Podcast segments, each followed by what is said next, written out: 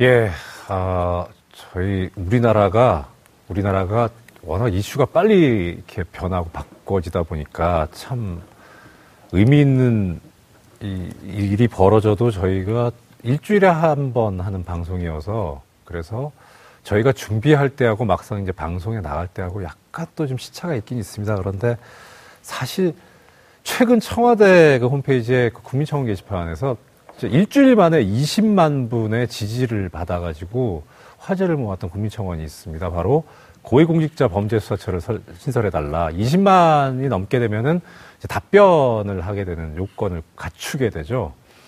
그 일주일 만에 달성을 했어요. 그래서 어 이제 답변을 받을 수 있게 되는데 그 숫자도 숫자지만 또 이 기간이 상당히 단기간이었다는 점에서 또 화제를 모았습니다. 아 줄여서 공수처라고 다들 부르고 있습니다. 공수처가 근데 사실 이렇게 공수 이러면 공격과 수빈 그리고 또 헷갈릴 수도 있어가지고 아무튼 근데 공수처 공수처 이게 하도 얘기가 많이 돼가지고 대략 개념들은 알고 계실 겁니다. 뭐 거의 20년 넘게 23년이라고 뭐 하던데요. 입법을 해야 된다는 논의가 계속되어 왔다고 하는데 자 도대체 공수처가 뭐냐 도대체 그래서 이렇게 오랫동안 이렇게 뭐가 안 되고 계속 얘기가 오가고 있는 건지 그것을 심도 있게 이 시간에 알아보고 그 쟁점을 살펴보도록 하는 시간을 갖도록 하겠습니다. 언제나 그렇듯이 저희 심화 팩트체크는 주제에 맞는 아주 특별한 전문가를 모셨습니다. 공수에 대해서 오랫동안, 시, 오랜 시간 동안 연구를 하고 목소리를 내오신 분이십니다. 저또 존경하는 분인데. 임지봉 서강대 법학전문대학원 교수님을 이 자리에 모셨습니다. 어서 오십시오, 교수님. 안녕하십니까. 예. 예. 아이고, 아이고. 너무 숙이다 보니까. 아, 정말 이거 훌륭하신 교수님 모시고 또 좋은 말씀을 듣도록 하겠습니다. 자, 아, 공수처 전에 뭐 사실 우리 윤 교수님께서 또 이 그, 이 후학들을 가르치시는 그 자리에서 이제 법학을 가르치시는데, 예. 뭐, 이 법학계뿐만 아니라 법률계, 법조계에서 어떻든지 최고직에 있었던 사람이 오늘 아침에 이제 예, 구속이, 구속이 됐습니다. 예. 교수님께서 보시는 또이 감회라든가 심경이 남다르실 것 같은데 어떠신지? 예, 저는 뭐 사실은 양승태 대법원장 후보 인사청문회에 제가 진술인으로 나간 바 있어요. 아, 야, 굉장히 그때가... 인연의 역사가 깊죠. 예. 예. 그때 세 분의 진술인이 있었는데 예. 저 이외에 나머지 두 분은 네. 굉장히 훌륭한 분이라고 했고 저는 부적격이라고 했어요 그때부터. 음. 네. 왜냐하면 이분이 유신 시대부터 이제 배석 판사를 시작해가지고 유신 시대 때 긴급 조치 위반으로 아홉 건에 대해서 유죄 그것도 중형을 선고합니다. 음.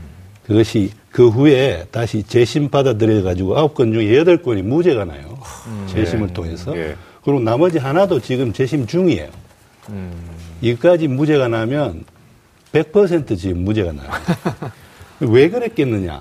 제가 봤을 때는 철저하게 이분의 원래의 어, 어떤 사상적 입장도 그러신 것 같아요. 그러니까 철저하게 어떤 그 체제 수능적인 그러한 어, 입장을 갖고 계시고 그러한 법관 생활을 했기 때문에 그 덕에 이제 그, 어, 법원 내에서 요직을 거치죠. 그래서 법원 행정처 차장을 하고 또 대법관, 대법관까지 되고 그 후에 다시 대법원장까지 오르는 그런 어, 인생의 과정을 밟았는데 여하튼 그러고 나서 이분이 대법원장이 돼서 결국은 큰 사고를 친 거죠. 반헌법적인 자, 예를 들어서 지금 사법부란 게 어떤 데입니까? 국민들 억울한 일이 있을 때 맨 마지막으로 기대는 언덕이잖아요.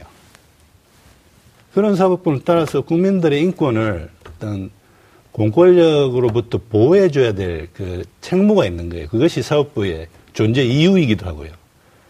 근데 양승태 전 대법원장이 지금 의혹 혐의를 받고 있는 것은 찾아가서 공권력을 찾아가서 그 국민들의 피와 눈물이 담긴 사건을 가지고 흥정을 한 거예요. 상고법원제를 예, 그렇죠. 도입해 달라는 식으로 또 그 법관들의 독립을 행정부의 외압이라든지 이런 것으로부터 지켜주는 게 원래 대법원장의 예, 예. 역할인데 예. 오히려 그 법관들을 사찰하고 자신의 사법 정책에 비판적인 법관들에 대해서 사찰에서 블랙리스트를 만들고 실제로 인사상의 불이익을 주려고 시도했다. 이런 물증들이 나오고 있지 않습니까? 그야말로 이것은 도저히 민주주의 시대의 현대 법치국가에서는 있을 수 없는 일이죠. 있을 수 없는 일이고 그러한 그 대법원장으로서의 그러한 어, 과오에 대해서 예. 영장 담당 판사분들이 즉, 즉 법원 스스로가 예. 혐의가 소명되고라고 했습니다. 영장 네. 발부 사유 중에 예. 그것을 혐의를 어느 정도 인정했다는 부분에서 저는 큰 의의가 있다고 보고 이것이 앞으로 실제로 사법농단 사태에 대한 본격적인 진상 규명에 저는 첫 신호탄이 될 것이다. 예. 이렇게 예상을 합니다. 그리고 예. 오늘 주제인 공수처와 연결해서 봤을 때 저는 아쉬움이 드는 게 공수처가 지금 23년 전에 예. 지금 참여연대가 입법 청원을 한 거를 시작으로 논의가 있었는데 이게 과거에 됐다면 네, 네. 공수처에 지금 수사나 기소 대상자 중에 법관들이 다 올라가 있습니다. 그렇죠. 모든 법안에요. 네. 그러니까 공수처가 미리 있었다면 사업부가 법관들이 대법원장이 예. 이러한 어처구니 없는 사업 농단을 저지를 생각이라도 했겠느냐. 공수처도 공수처지만 교수님의 그 해안과 성견 지명을 들었으면 아 인사청문회 부적격이다. 예. 그러니까 그저 예. 이게 좀 좀 약간 질, 짓궂은 질문일 수도 있는데 교수님. 예. 뭐 빨리 요 여기만 저 여쭤보고 예, 오늘 주제로 넘어가겠습니다. 예. 부, 양승태 전 대법원장에 대해서는 부적격이라고 그때 말씀하셨다고 네, 했는데 네, 네. 그 당시에 네. 그러면은 이제 이, 번에 이제 벌어진 일들을 보고 네. 뭐라고 뭐라고 말씀드려야 될까요? 아, 내가 그럴 줄 알았다. 뭐 그런 심정이셨는지 아니면 야, 내가 상상했던 거 이상이다. 네. 이런 생각이 드셨는지 어느 어느 네. 쪽이셨는지 후자였습니다. 아, 저는 이거 교수님께서도 예, 이제 상상을 못 하셨던 부적격이라고 한 예. 이유가 아까도 말씀드린 바와 같이 너무 체제 순응적인 판사 생활을 해왔다. 네. 그렇기 때문에 그 현대 사회에서 사법부에 부여된 책무가 뭡니까? 그야말로 삼권 분립 원리 하에서 사법부가 행정부를 철저하게 견제하고 네, 네.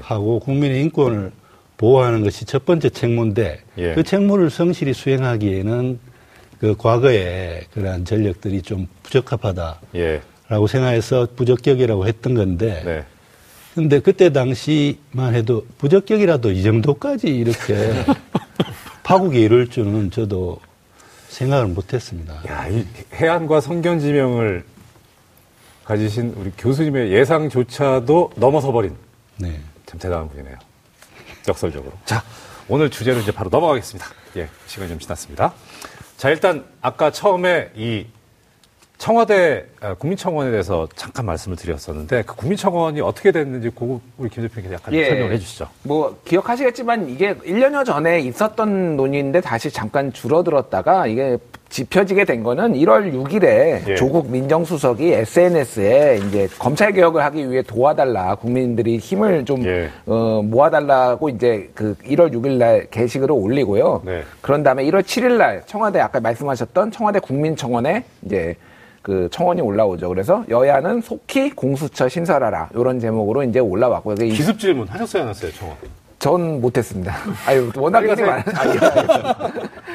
예, 그렇게 됐고요. 예. 그래서 이제 이제 그 TBS 의뢰로 공정한 방송 TBS 의뢰로 1월 9일에 아, 리얼 됐어요. 청원도 안 해놓고 뭘 지금 1월 9일에 리얼미터 예. 여론조사를 보면은 공수처 찬성이 76.9% 어... 반대가 15.6%거든요. 이게 예, 자세한 경우는 지금 화면으로 나가고 있습니다. 예, 예. 예. 이게 이 정도 차이 나는 일이 많지가 않아요. 거의 거의 국민의 80% 가까이가 지금 찬성을 한다라는 건데 3, 이게 4분의 3이 넘는 예, 예, 예. 예. 박근혜 정부 시기에는 그 2016년 7월 말에 조사를 보면은 그때는 찬성이 69.1%였어요. 네. 그래서 그때보다도 한 8%포인트 더 증가를 했습니다. 그래서 지금 어느 때보다도 이 공수처 설치에 대한 국민의 여, 열망, 여론이 높다라고 보시면 되겠습니다. 그 지금 공수처 설치에 대한 국민들의 열망과 여망이 훨씬 높다, 높아졌다라고 이제 김 대표 말씀하셨는데 그만큼 이 고위 공무원에 대한 수사라든가 처벌에 대해서 국민적 불신이 심해서 그런 거 아니겠습니까? 그렇게 네. 보는 게 어떻습니까, 군대는?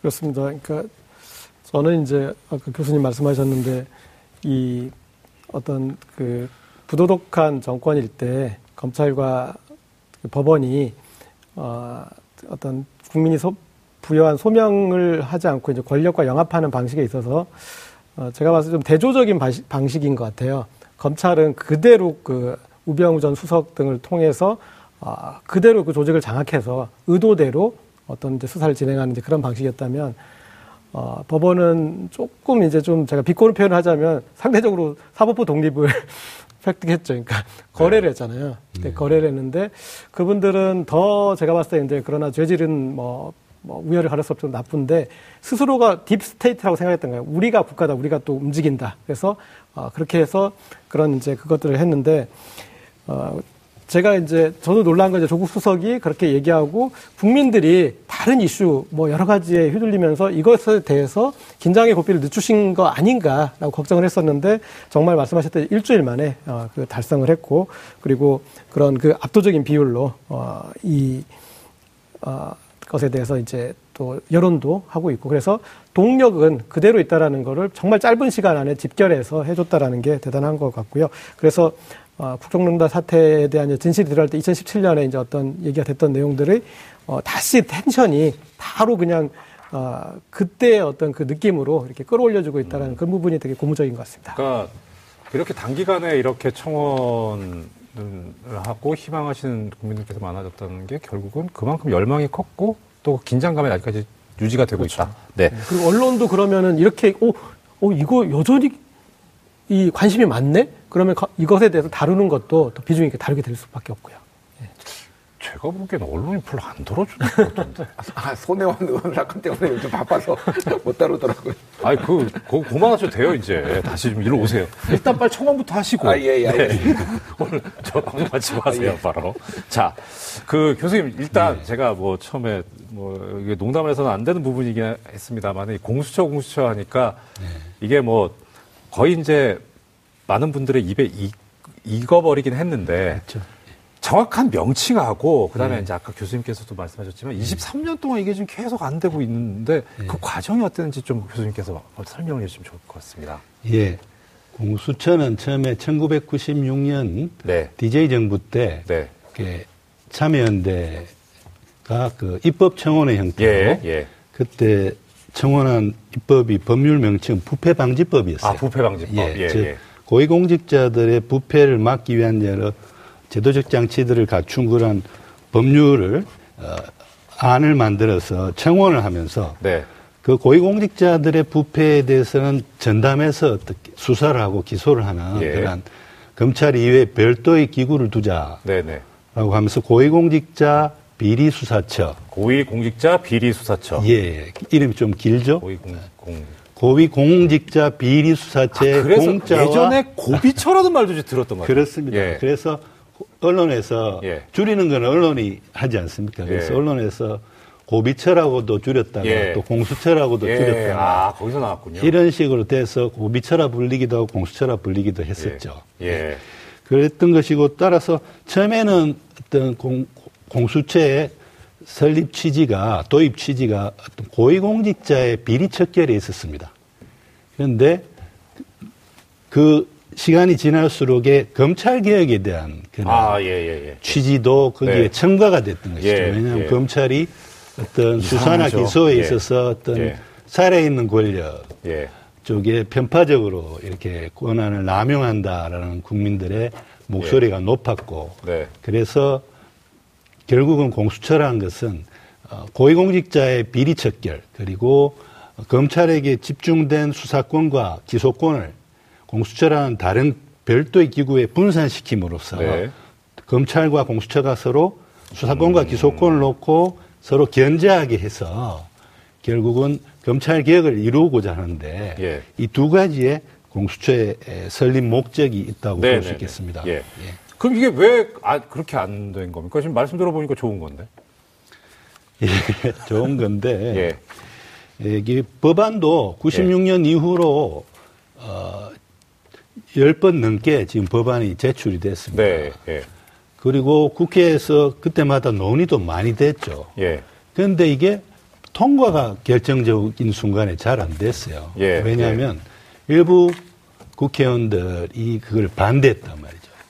특히 그 국회의원들 중에는 검사 출신의 국회의원들. 아, 예. 이뭐 친정이 검찰이라서 그런지 이제 일종의 공수처라는 것이 검찰의 힘을 빼는 것이라고 생각해서 그런지는 모르겠는데 네네. 그게 반대하는 그런 국회의원들이 있었고 이래가지고 결국은 예. 법안이 통과되지는 못하고 현재까지 이어져 오고 있는 것입니다. 그지 교수님께서 이제 말씀해 주시기를 검찰의 힘을 빼는 거기 때문에 검찰 출신 국회의원들이 반대를 이제 해왔다. 네네. 말씀을 해주셨어요. 네. 그러면 김대표 그 나왔던 법안들이 어땠길래 검찰 출신 국회의원들이 반대했다라는 이제 교수님께 해석이 나오는 건지 그, 그 법안 내용을 조금 말씀해 주시면 예. 이어서 다음 또 교수님 말씀 듣도록 예, 하겠습니다. 예. 뭐, 공수처의 규모와 이런 거에 대해서 좀 이견이 많이 있었고요. 여야가 반대를 했었고요. 좀 네. 이게 법안이 많은데, 그러니까 송기현 의원의 발의안을 좀 기준으로 말씀을 드리면은, 공수처 규모 같은 경우에, 처음 듣는. 아, 송, 송기현 의원이요? 아니, 틀렸다는 게 아니라 아, 처음 예, 예. 듣는 분이네요. 아, 예. 그런가요? 저도, 저도 잘. 민주당 의원이시고 아, 네. 예. 어, 지금 공수처 법안이 국회에 뭐 20대 국회에 들어왔으면 네. 해도 뭐 여러 건이 발의가 됐습니다만 가장 최근에 예. 발의된 어, 공수처 법안입니다. 아, 음. 현, 지금 현재 현역 의원이시고요. 그렇, 예. 그렇죠. 예, 더불어민주당 의원. 어, 이거 참, 어, 이거 저- 완전 결례를 했네요. 어, 예. 예. 훌륭한 법안을 만드신 분이에요. 저도 300분이나 되셔서 다 정확하게 다 모르고요. 예.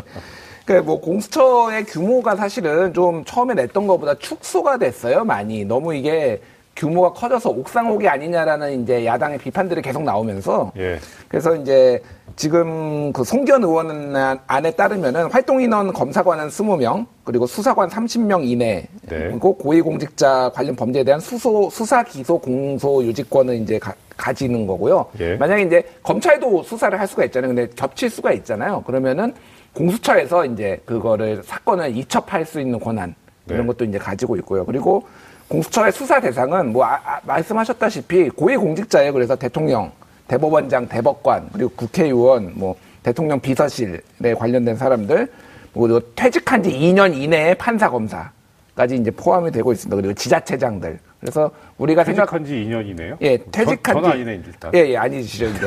인간인, 인간인 신분이시고요. 예. 그래서 대통령의 경우에는 사촌 이내 친인척까지 포함이 됩니다.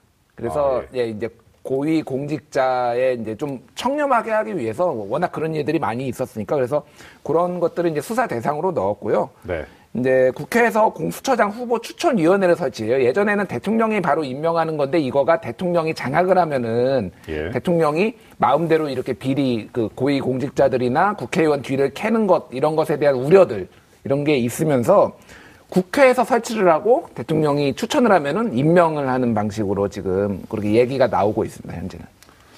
그게 문제가 생길 수 있는 부작용이 생길 수 있는 부분을 하나하나씩 제거해 나가면서 발달해 오는 형태네요. 그렇죠. 어찌 됐든 국회의 어떤 야당, 특히 야당의 우려들을 많이 이제 그 좀 반영을 해서 네. 규모도 축소시키고 국회에서 이를테면 처장을 지- 이게 각 당의 여론을 모아서 뭐 추천을 한다든지 이런 방식으로 지금 바뀌고 있는 추세입니다.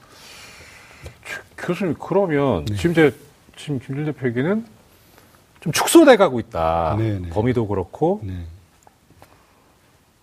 이 방향은 어떻게 뭐 우리, 우리 어떻게 봐야 됩니까? 이게 괜찮은 방향인 겁니까 아닌 겁니까? 예, 처음에 공수처에 대한 그 공고하는 형태로 예. 법안이 처음 제시된 것은 이제 이 법무부의 네. 검찰 법무개혁위원회가 있습니다. 네, 법무검찰개혁위원회입니까? 네. 거기서 공수처법에 대한 공고안을 냅니다. 네. 거기서는 공수처장, 차장, 그 다음에 공수처 검사, 수사관 예. 포함해서 최대 122명까지 예. 120명. 122명까지 예. 될수 있는 그러한 공고안을 내니까 거기 반대하는 측에서 대번에 뭐라고 주장했냐면 이거 메머드급 공수처다. 예. 이거 너무 규모가 크다. 조금 전에도 50명이라고 했단 말이에요. 예? 그래가지고? 예. 그래가지고 그 후에 다시 다른 법안들이 나오면서 계속 규모를 줄여 나간 겁니다. 그런 너무 시작부터 메모드급으로 할 필요가 있느냐. 그리고 예. 이것이 공수처라는 것이 가지는 권한이라는 것이 막강한데 이것도 네. 너무 크게 출발하면 이, 이것이야말로 어떤 무소불위의 권력이 될 수 있다. 공수처가 이러한 비판들이 있으니까 그 후에 법무부에서 자체안을 만드는데 거기서는 최대 77명까지로 줄어들었고 예. 이번에 송기원 의원안에 같으면 예. 최대 50명까지로 이제 줄어든 것이죠. 예. 122에서 77이 됐으면 대략 절반 조금 넘고 예. 근데 뭐 이제 50이 됐으니까 3분의 1 아니 3분의 2 3분의 1 좀 넘네요.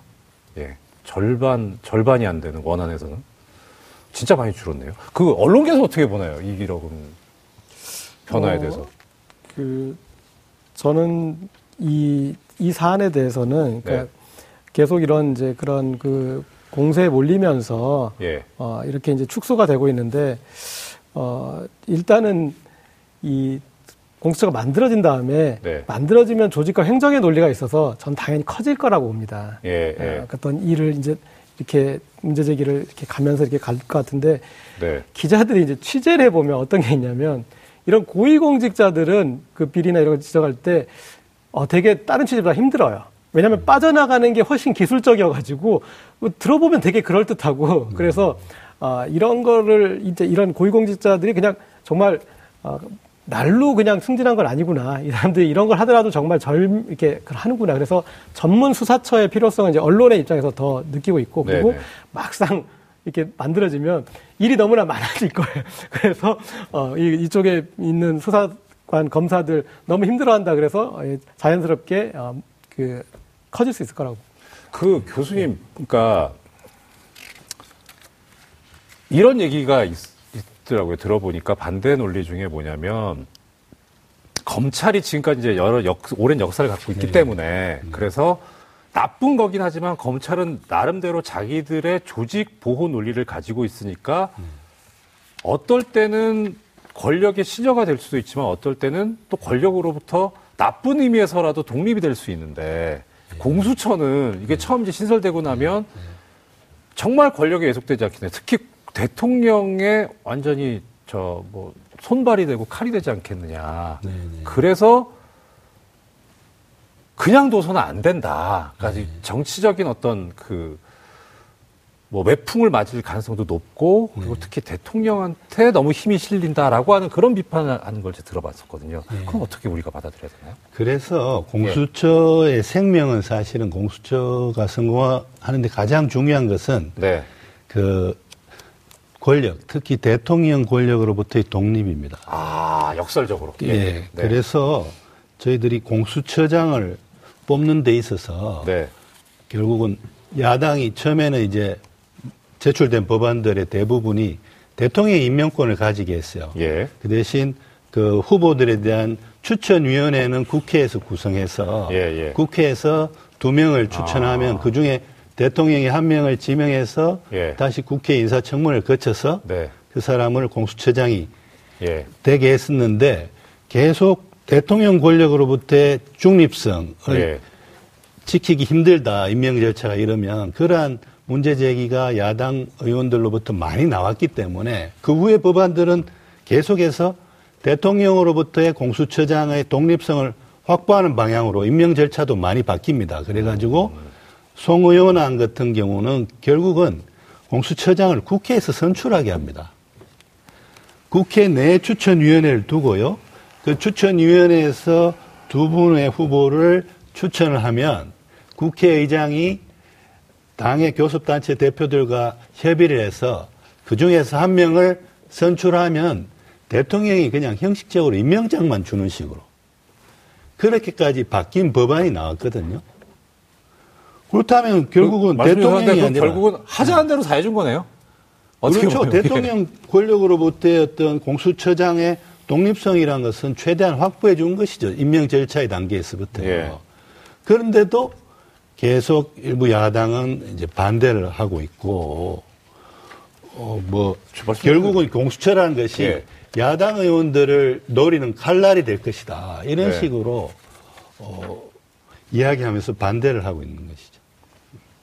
그 그냥 안 했으면 좋겠다 아닙니까 속마음은 어떻게 보면 그런 말 그런 말. 아, 나 나를 노리는 칼이 될 건데 왜 찬성하겠어요? 그렇죠. 그래서 예. 야당 의원들은 뭐 여러 사개특위 설치 전에도 예. 법사위 상임위원회 자리나 뭐 이런 데서 공수처는 말도 꺼내지 마라. 그거는 통과 안 된다. 통과시켜 줄 수 없다. 예. 라고 하고 있고 결국은 특히 자유한국당은 뭐 굉장히 그 논의 자체를 보이콧하고 있는 상황이라고 보시면 되겠습니다. 일단 공수처의 수사 대상이 국회의원이 포함이 되지 않습니까? 그렇죠. 보통 이제 저희 같은 장사미사들은 그렇게 생각하는데 이러면 예. 자꾸 반대하면 아니, 자기들이 뭔가 부리니까 예. 그런 오해를 받을 수 있는데 그렇게까지 반대한다는 게 또 참 참. 최근에 예. 야당이 예. 야당이 조국 민정수석에 대한 문제 제기를 하면서 예. 김태우 수사관 그 내용 가지고 그러면서 제가 봤을 때는 오히려 공수처의 존재 의의를 야당이 더 만들어주는 것 같아요. 그러니까 지금 민정수석실이 왜 이런 일을 하느냐 라면서 공격을 하고 있는 거잖아요. 예. 하려고 했느냐, 했느냐. 그런데 뭐냐면 그 일이 사실은 이 법령에 보면은 공수처가 해야 될 일이에요. 그러니까 민정수석실은 이런 일을 이 안 하기도 뭐하고 하기도 뭐하는 그 애매한 부분이 있어요. 그런데 공수처는 명확하게 그게 이제 법에 규정되고 대통령도 독립되면 해야, 해야 되니까 오히려 그러니까 그 민정수석실을 지금 이렇게 공격하면서 니네가 왜 이런 일을 했느냐 하는 것이 야당 스스로 그러니까 이런 일을 할 때는 따로 필요하다. 그게 바로 공수처다. 이 로직을 만들어준 거예요. 그 로직 말씀하셨는데 사실 저도 보면서 그런 생각이 들더라고요. 그러니까 뭐 아까 우리 일부에서 다뤘습니다만 손혜원 의원 얘기 나왔을 때 손혜원 본인도 검찰 조사를 받겠다고 했고 물론 조건을 달았지만 그럼 제가 자유한국당이라면 야뭐 그 검찰 조사 본인도 원한다는데 뭐 굳이 믿을 수 없는 문재인 정부 검찰한테 맡기지 말고 특검하자. 그리고 그다음에 이거 특검도 특검이고 그다음에 더 좀 더 할 거는 지금 검찰로부터 독립돼 있는 그러니까 문재인 정부의 지시만을 반복 수행해서 적 폐 청산이라는 비명하에 지금 야당을 탄압하고 있는 검찰을 못 믿으니 공수처를 설치하자. 아주 좋은 노래일 것 같은데 안 하는지 왜 이유를 모르겠어요. 그거 참 차. 음, 아무튼 그건 그렇고 이, 저 교수님 예. 말씀 주셨던 대로 하자는 대로 다 해주고 계속 양보해주고 있어요. 또 이런 얘기 들어봤습니다. 고 공수처에서 되게 말이 안 되니까 제가 질문을 제대로 드릴 수 있는지 모르겠는데 질문 자체가 말이 안 되는 것 같아서 공수처에서 고위공직자를 독점해서 수사하는 것은 그러니까 독점 수사하는 건 그거 자체로 납득이 어렵다. 이런 얘기도 제가 어디서 들어봤거든요. 예. 아, 교수님께서 고위공직자에 대한 수사권을 그러니까 그, 독점하는 그것도 그러니까 어차피 분화, 분산을 할 거면 권력을 예. 그러면은 고위공직자에 대한 수사권도 분산을 시켜야지 공수처가 독점하는 거는 잘못된 거 아니냐. 예. 예. 그런 얘기도 어디서 들어봤거든요. 이- 예. 좀 괴병 같아가지고 제가 질문을 제대로 드리고 있는 건지 아. 모르겠는데. 질문이 다 솔직히 이해가 안 돼요. 저도. 그러니까 그런 얘기 처음에 그런 비판이 올 때 저게 무슨 소리냐. 저는 질문이 이해가 안 갔거든요. 근데 그러니까 예. 어떤 면에서는 검- 공수처가 고위공직자들에 대한 수사권을 검찰로부터 공수처가 뺏어감으로써 네. 공수처가 검찰 위에 가- 올라서겠다는 것 아니냐 이런 비판인가요? 있고 그러니까 권력 분산이 공수처 설치의 목적인데 예. 공수처 자체가 독점적 권력을 갖게 되는 거 아니냐라는 거죠. 예, 어렵네. 아니 그건 이제 수사권이나 예. 기소권의 과거에 검찰에서 독점돼 왔다는 게 이게 네. 가장 지금 큰 문제 아니겠습니까? 이거는 예. 세계에서 판사를 해봐서 잘 아시겠지만 유례가 없는 그렇죠. 일이에요. 네. 어떤 나라의 검찰이 수사권과 수사지휘권과 기소권까지 또 공소유지권까지 다 가지고 있습니까? 이런 나라는 지구상에 거의 대한민국이 유일하거든요. 그런데다가 기소 여부가 기소 사유가 법에 규정되어 있는 기소 법정주의도 아니에요. 네. 기소 여부가 오직 기소권을 가진 검사의 재량에 맡겨져 있단 말이죠. 기소 편의주의란 말이죠. 예. 기소권, 수사권, 기소권을 독점하고 있는 데다가 기소 여부도 검사의 재량이니까 검사가 얼마나 권한이 센 겁니까?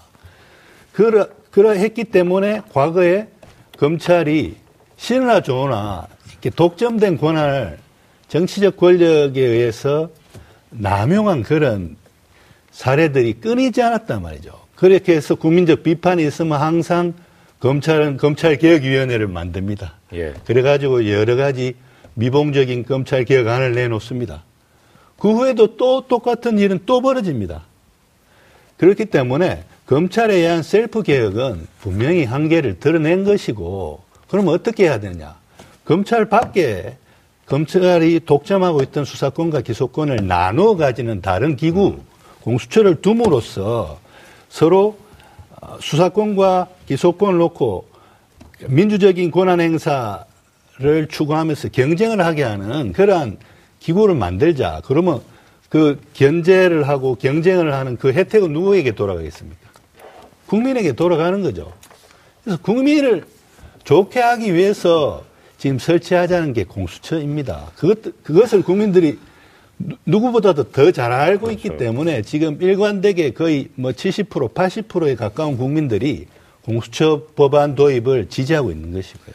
예. 참 우리, 우리 임 교수님 정말 제가 존경하는 분이기도 하지만 말도 안 되는 질문을 드렸는데 거기에 대해서 이렇게 정확하고 똑바로 시켜 설명해 주니까 음, 너무 감사합니다. 예. 조금 전에 예. 검찰의 셀프 개혁은 예. 한계가 있다라는 말씀하셨는데 사실 예. 교수님께서도 아마 들어보셨을 것 같은데 예. 그왜 이제 검찰이 이제 저기 어떤 내부적인 문제나 이런 거 터져 나올 때마다 이 뼈를 깎는 자성의 시간을 가지고 새로 태어나는 검찰이 되겠다 네. 해가지고 하도 많이 뼈를 깎아가지고 네. 검찰이 낙지가 됐다, 연체동물이 됐다, 뼈가 없다 네. 그런 얘기를 들어봤었거든요. 네. 저기 네. 지금 검사장으로는 저 연소운동 경을 했어요. 예, 예, 예. 맨날 이제 그때도 무슨 사건이 있어가지고 이제 그 뉴스 방송에서 나오는데 같이 그때 그 맥주를 마시고 있었거든요. 네, 그래서 네, 딱 보니 아 이것도 우리 낙지 되는구나 이러더라고요 그때. 그래서 예. 뭔 소리냐 그러니까 예. 우리가 뼈를 많이 깎잖아. 참 진짜 셀프 교육이 그렇게 진짜 스스로도 우리가 뼈가 없어질 정도로 그렇게 했는데도 안 됐다는 거죠. 네. 예, 그러니까 그 말에서 정말 진짜 예, 참 스스로도 그렇게 느끼는데 그걸 왜 자꾸 하려고 하는지도 또 그렇게 권력이 좋은가 싶은 생각도 듭니다. 저는 오히려 공수처 예. 도입이 예. 검찰을 위해서도 좋은 거라고 생각합니다. 왜냐하면 검찰이 어떤 고위공직자들의 비리 사건, 정치적인 사건, 정권과 연결될 수 있는 사건, 이런 것 들로부터 이제 자유로워지면서 그야말로 경찰, 검찰의 어떤 권한 행사가 어떤 정치적 중립성 시비로부터 이렇게 멀어질 수 있거든요.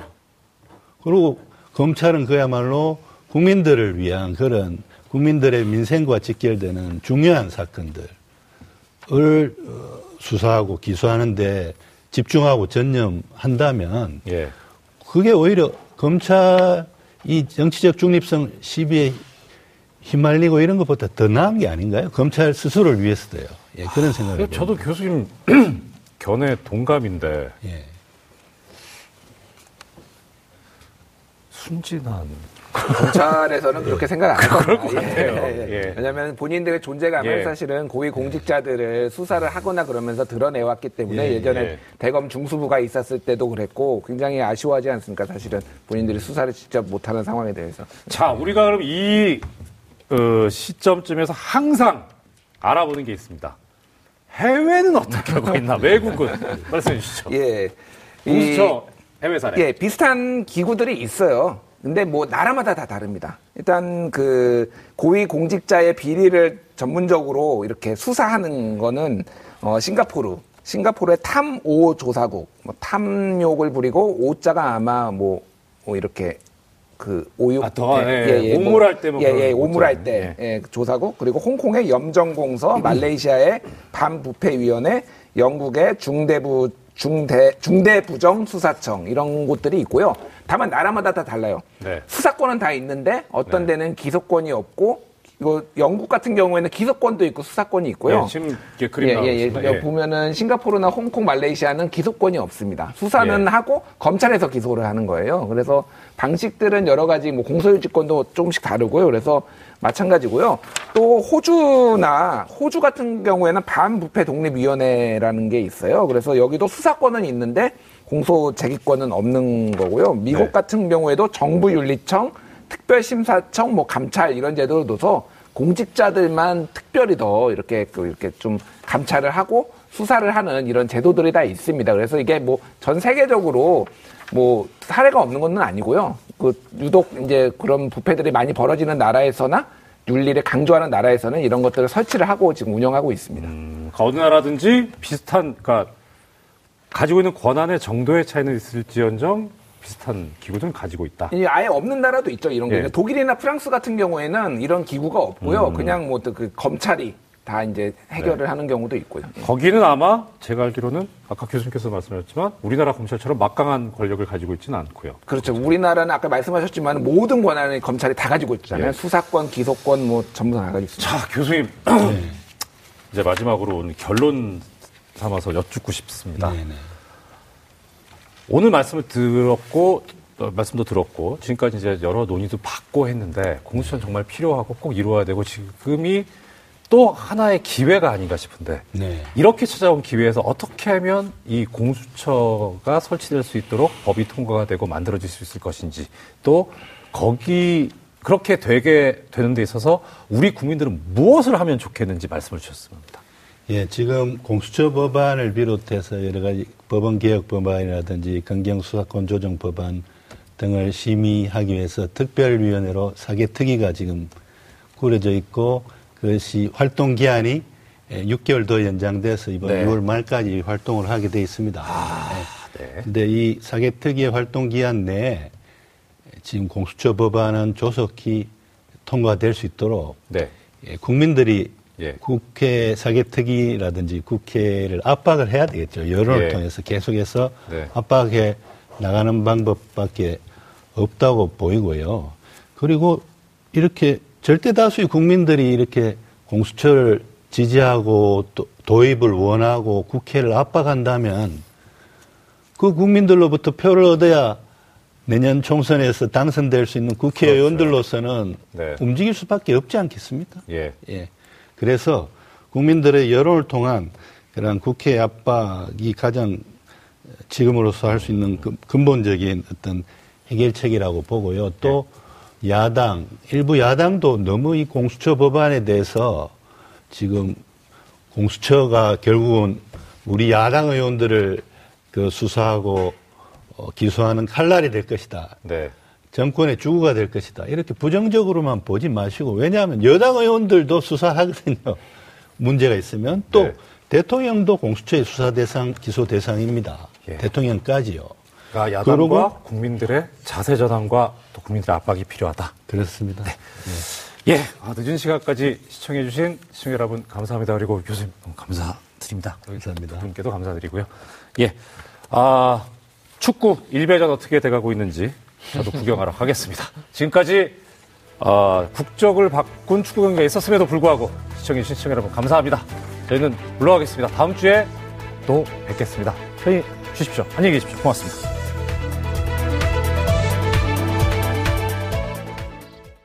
오늘 방송 좋았나요? 방송에 대한 응원 이렇게 표현해주세요. 다운로드하기, 댓글 달기, 구독하기, 하트 주기. 더 좋은 방송을 위해 응원해주세요. 다운로드하기, 댓글 달기, 구독하기, 하트 주기 기억하셨죠?